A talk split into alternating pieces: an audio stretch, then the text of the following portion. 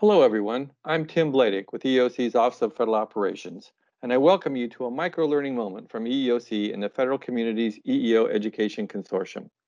Today, we begin a series of podcasts on OFO's Reports and Evaluation Division, or RED, the social science research arm for our Federal Sector Programs Division in OFO.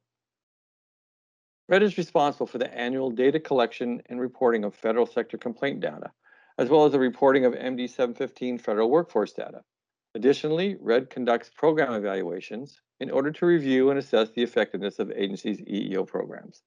Thirdly, RED produces social science research of EEO-based topics within the federal sector, which is our focus today. For our first look at RED, we are speaking to Dr. Morgan Waldsteins, the director of RED.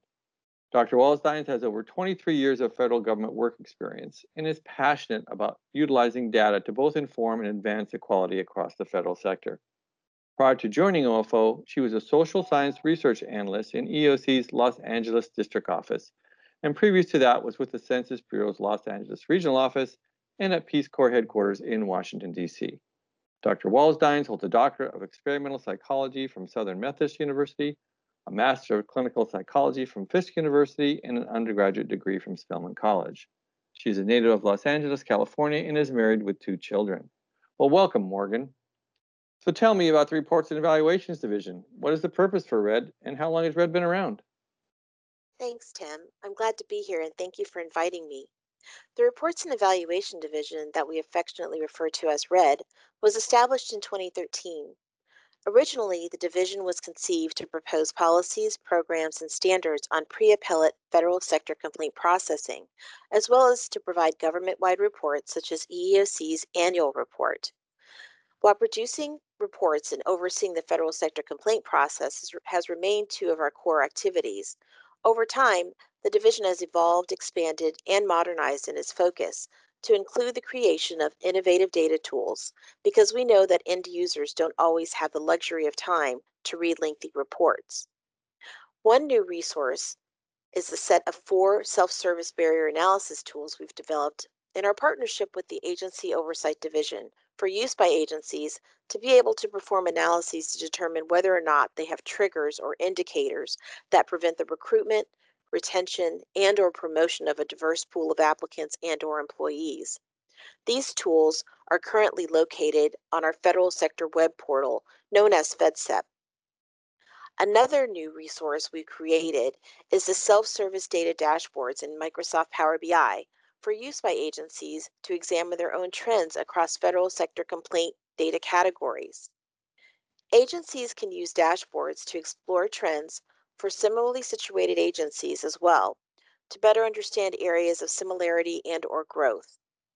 We hope to launch this dashboard via eeoc.gov by this summer. Sounds like your team has had a lot on its plate. So generally speaking, what can you tell me about your research team? Well, I'm very fortunate to have a wonderful team of great people. Our division is comprised of two branches the program evaluation team that conducts agency specific and government wide program evaluations, and the data team that produces EEOC's annual report and other research based publications. I won't mention everyone on those teams here today, but I'm very appreciative of their work, both individually and as team members. Speaking specifically about your research now, what kind of research work has RED focused on and why? Well, we conduct a variety of research within the federal government, ranging from retaliation to the gender wage gap. Our goal is to serve as an informational resource in support of advancing equity and inclusion and contributing to the federal government being a model workplace for everyone. We know from our most current data in 2019 that the size of the federal workforce is almost 3 million. We conducted approximately 36,000 counselings, and there were a total of almost 15,000 complaints, with close to half of these alleging harassment as a leading basis. We start with these data and use them within our research. Okay. I know that you can't cover the entirety of RED's research, but what recent research can we expect to hear about on future podcasts? Sure. Well, first, we'll be talking about harassment underreporting research that was done by Dr. Mike Sawatu. Harassment in general is the leading issue alleged in federal sector complaints. And in fiscal year 2019, over 48% of the complaints filed alleged harassment as the issue. harassment, both sexual and non sexual, has been a leading issue alleged in complaints since 1994. Dr. Sawatu conducted a two part study. The first study we conducted on the theoretical underpinnings for failing to report, such as fear based. The second involves incorporating input from various federal agencies as to their perspectives on the state of federal sector harassment, including barriers to reporting. Next, Dr. Sawatu and Dr. Ramela El-Karzezi have put together some combined research on age discrimination and generational differences in the workforce. We produced a paper on workers protected by age 40 years and above, and what we noted in fiscal year 2017 is that while there is greater representation of workers aged 40 and over than in the civilian labor force, pay disparities do persist among this group.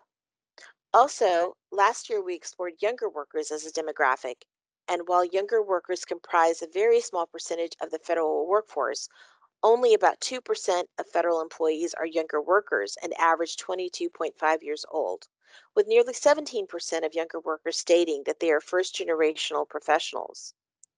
This combined podcast will highlight interesting information we learned about both of these important populations. Later, we'll also have Dr. El-Karzezi talk about her research on women in STEM occupations. When we refer to STEM, we mean science, technology, engineering, and math related occupations. We examined this occupational group by gender to assess how they are trending. One interesting factoid about this population is that in fiscal year 2019, there were a total of roughly 16,000 women in STEM leadership roles as compared to approximately 47,000 men with only 25.9% of all STEM leaders being women.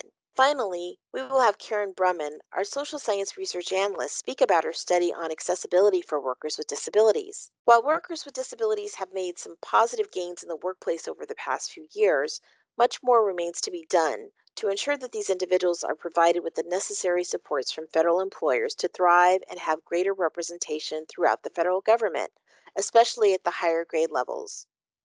This study is going to share recommended best practices for agencies for improving accessibility of workers with disabilities in the federal sector. Thank you, Morgan. I look forward to your podcast with your team in the near future. Thank you, Tim, for the opportunity to share our work with your audience. And thank you to everyone for joining us for this micro learning moment.